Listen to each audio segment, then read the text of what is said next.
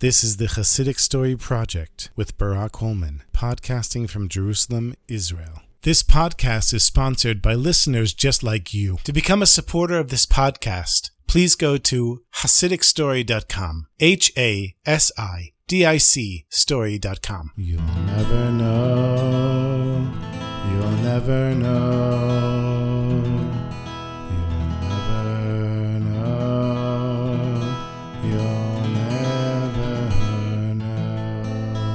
This story took place at a Malava Malka, a meal after Shabbos, in the court of the great Rebbe, the Baba Rebbe, Rabbi Shlomo Halberstam, in Borough Park. And of course, it was very festive. All of the Hasidim were there, wearing their traditional shtreimels, their fur hats. But there was one chassid that stood out from the whole crowd because he was wearing a Chabad style hat and not a shtreimel. And that chassid's name was Reb Pinchas. Reb Pinchas was from Sydney, Australia. And growing up, he grew up in a Zionist home and on a trip to Israel became connected to Chabad Lubavitch and eventually became a Chabad chassid. And later found out that he was even a descendant of the third Lubavitcher Rebbe, the Tzemach Tzedek. And after that, Reb Pinchas would travel to New York to visit the Lubavitcher Rebbe. And on one of those trips, a friend of his, who was a Baba Chassid, asked Reb Pinchas to meet his Rebbe. And during the meal of the Malava Malka, the Baba Rebbe turns to Reb Pinchas and he says, Since you're a chassid of the Lubavitcher Rebbe, I'd like you to please be a shaliach for me, a messenger for me, to do a dvar mitzvah, an act that would be a mitzvah. And Reb Pinchas is listening attentively and the Baba Rebbe says, a little while back, there was a young couple in our community here. And shortly after they got married, the wife decided that she didn't want to be married to her husband. The husband did not want to give her a get, a divorce, and her parents wanted her to remain in the marriage. And this went on for many months with the husband and the family trying to influence the daughter to stay married. And at some point, she snapped. She broke. She didn't feel comfortable at home with her husband. She didn't feel comfortable in her old home with her parents. And at some point, she simply disappeared and nobody knew where she was. There were rumors that maybe she was in Australia. And since you're from Australia, maybe you could find her. And so Reb Pinchas says to the Rebbe, the Baba Rebbe, do you realize, Rebbe, that Australia is an enormous country? It's as big as the entire United States. And you have no idea where this woman is or any clues to work with? And you expect me to find her? And the Baba says, Yes, exactly. That's why I need you to help me. Please go to your great Rebbe, the Lubavitcher Rebbe, and ask him on my behalf if he would be willing to give you some advice on how to find this woman. And so Reb Pinchas, he said, okay. And a few days later, he was about to go back to Australia. And there was Yechidus, there was a special one-on-one with the Rebbe for anybody going overseas. So the Rebbe could give his blessing for anyone traveling abroad. And when it was Reb Pinchas's turn to enter the Rebbe's room, he told the Rebbe what the Bobover Rebbe had told him. And the Rebbe listened. Then he said, When you go back to Australia, maybe a week after, I want you to take a trip to Brisbane. And of course, the Rebbe didn't explain anything else. And the Chassid thanked the Rebbe, and he took the 22 hour flight back to Sydney. And about a week later, buys a ticket to go to Brisbane, which is about an hour and a half away. And of course, he has no idea where he's going, what he's supposed to do. In those days, there was a very small Jewish community in Brisbane. There was no Chabad house there at the time. And so any Jew that would be living there would be very isolated. He takes a seat on the plane. There's a woman that sits next to him. And as the flight is going, the woman turns to Reb Pinchas. She says, Excuse me, sir, I can see by the way you're dressed that you're obviously a Jew. Can I ask you some questions? And he said, Sure. And she explained that she's Greek Orthodox, that she's a Christian, and she had all kinds of theological questions regarding the Hebrew Bible. And at the end of the conversation, she said to Reb Pinchas, Tell me, how do Jews relate to other Jews who have left the religion? And Reb Pinchas said, Do you mean become another religion? Or just distance themselves from the religion? And she said, Distance themselves. So he said, Well, we embrace anyone with open arms that's taken a little break from a life of Torah mitzvot and would like to come home again. There's no criticism. On the contrary, we'd love to meet somebody like that. And so this woman says to Reb Pinchas, I own a chain of women's clothing stores around Australia. And in Cairns, I happen to have a store where there's an American girl working for me. And we became very close. She shared a story with me. She grew up in a very religious community. She got married. Things didn't work out. And she wanted to flee to the other end of the world. And she ended up working for me in one of my stores. And so I'm curious. And that's why I asked you how people would treat somebody like her. And Reb Pinchas, he realizes right away. This is probably why the Lubavitcher Rebbe told him to get on a plane. And how amazing it is. The Rebbe said, you know, like a week or so later, just get on a plane and go to Brisbane. And here he is. And he tells this woman, you want to know why I'm on the plane? And she said, you know, I was actually thinking that. What is somebody looking like you doing coming to a place where there really aren't any Jews? And he said, well, I met the Baba Rebbe in Borough Park, and he asked me to speak with the Lubavitcher Rebbe, who told me basically to randomly get on a plane, and I had no idea where I was going or what I'm supposed to do. But I think you might be the person that I'm looking for. This woman was so excited. She told Reb Pinchas, I'm willing to arrange for everything for you to go and meet this girl in my other store. I'll pay for your trip. I'll pay for anything. And he said, No, it's fine. Just give me the information and I'll keep you updated afterwards. And so they landed in Brisbane and he got himself a flight to Cairns. And when he gets there, he goes to the woman's other store and he walks inside and he asks if he can meet this woman. He's told by the staff that they're the morning shift and she comes in, she's the afternoon evening shift. And so he decides to just walk around town. He goes and gets himself a little drink. He's getting very nervous because he's afraid of what's going to happen when he confronts her. But eventually he sees this girl there was an innocence about her that he knew could only come from somebody who grew up in a very religious home. And he goes over to her, and as soon as she sees a religious Jew, she says to him, What are you doing here? And when he hears her American accent, he knows that he found the right person. And he said, The Lubavitcher Rebbe sent me. She told him, I don't want to talk with you. Get out of here. And so he left. But a couple hours later, he came back again. He said, Listen, I have to tell you this story. I was in New York and I met the Bubba Rebbe who sent me to the Lubavitcher Rebbe, who told me when I come back to Australia to just get on some random plane to Brisbane. And there I met the woman that owns the store that you work for. And she told me about you. And I'm here just to listen to you. And the woman said, Okay, but I'm working now. Meet me after work. And Pinchas, he sat outside and waited for the store to close and he waits for the woman to come out. And she said to him, All I want is a get. I just want a divorce and to get on with my life. And Reb Pinchas said, I know from the Rebbe that your husband is willing to give you a get now, and that your parents have no demands of you. They just want you to have communication with them. She said, I'm certainly not moving back there, but if you can get the get for me, I'm willing to consider coming closer to Judaism again. And so Reb Pinchas called back, got a hold of the Bava Rebbe, who got a hold of the family, who were able to arrange a messenger to bring the get to Reb Pinchas, who brought the get to this woman, who finally divorced her husband, and she felt free enough to now continue with her life. She decided to go to university, and there at university, she was a bit lonely and missing a little bit of Judaism. She decided to go to the Chabad house on campus. And at first, she just went Friday night for the meals, but eventually she came for Shabbos day as well and would stay the whole Shabbos. And little by little, she made her way back to becoming a Torah observant Jew. And eventually she met her second husband, got remarried, gave birth to many children. And as a result of the Rebbe, both of the Rebbes, caring so much for her, she decided to become a chassid of the Lubavitcher Rebbe. And all of that was from the simple faith of really the Bubba Rebbe in a chassid of the Lubavitcher Rebbe that if Hashem wanted this woman to find her way back to her roots, anything is possible.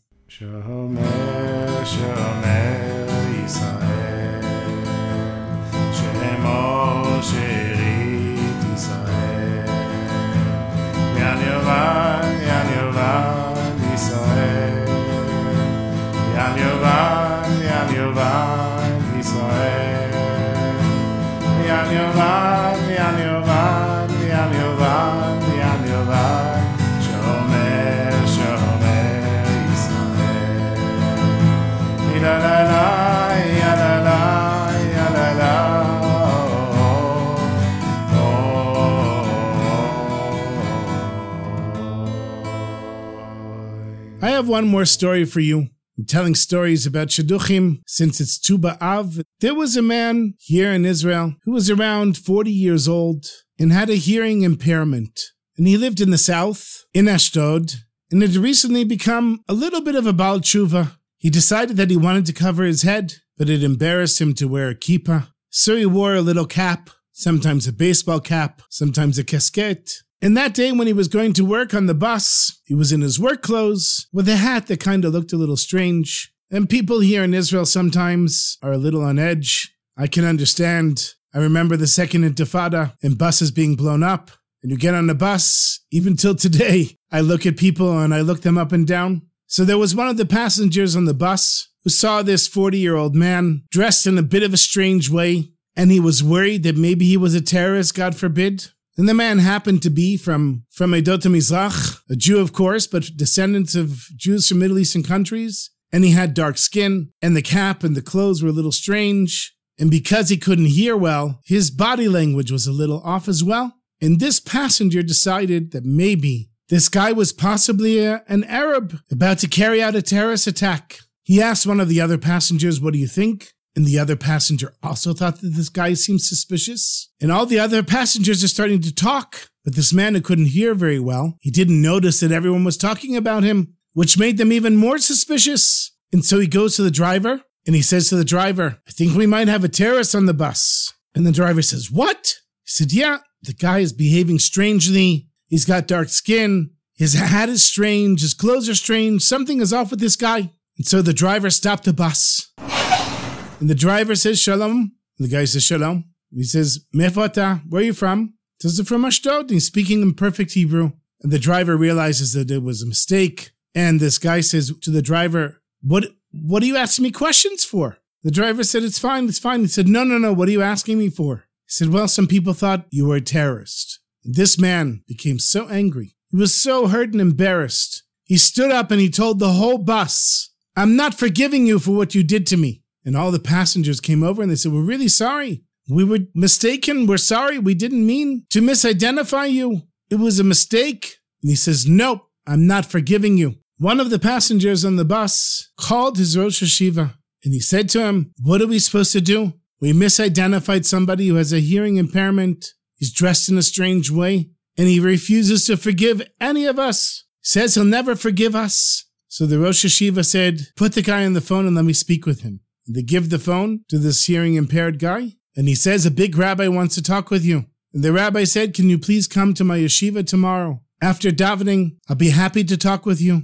And this Jew who had just really become a Baal Tshuva was very impressed that a big Rosh Yeshiva wants to speak with him. And he goes the next morning and he sits and starts asking him, Tell me your story. And the guy says, Well, recently I became a Baal Tshuva. And you know, because of my hearing impairment, I'm having a really hard time with Shidduchim. I'm having a hard time getting married.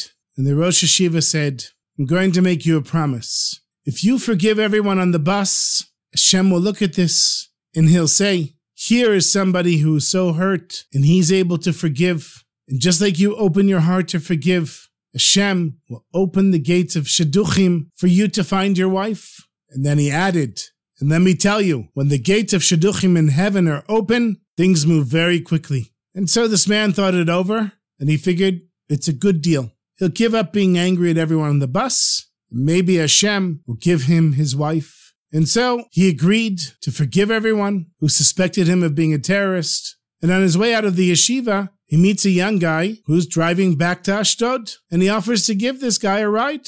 The two of them are riding together, and the driver says to the hearing impaired guy, What are you doing in the yeshiva? He said, Well, your Rosh Yeshiva convinced me to forgive a whole bus of accusing me of being a terrorist. And the guy said, Tell me, what are you doing? Tells him about his work. And he says, Tell me, are you married? And he says, Nope, actually. The rabbi promised me that if I forgave everyone on the bus, the gates of Shidduchim in heaven would be open. And this guy says, You know what? My wife's sister is also an older single. And she recently became a Baalat Tshuva. She also started coming closer to Judaism. And she also has a medical condition. And your hearing impairment wouldn't bother her at all. And a few days later, the couple met and they really hit it off. They found that they had a lot in common, and the fact that each of them had a medical condition made it easier to accept the other.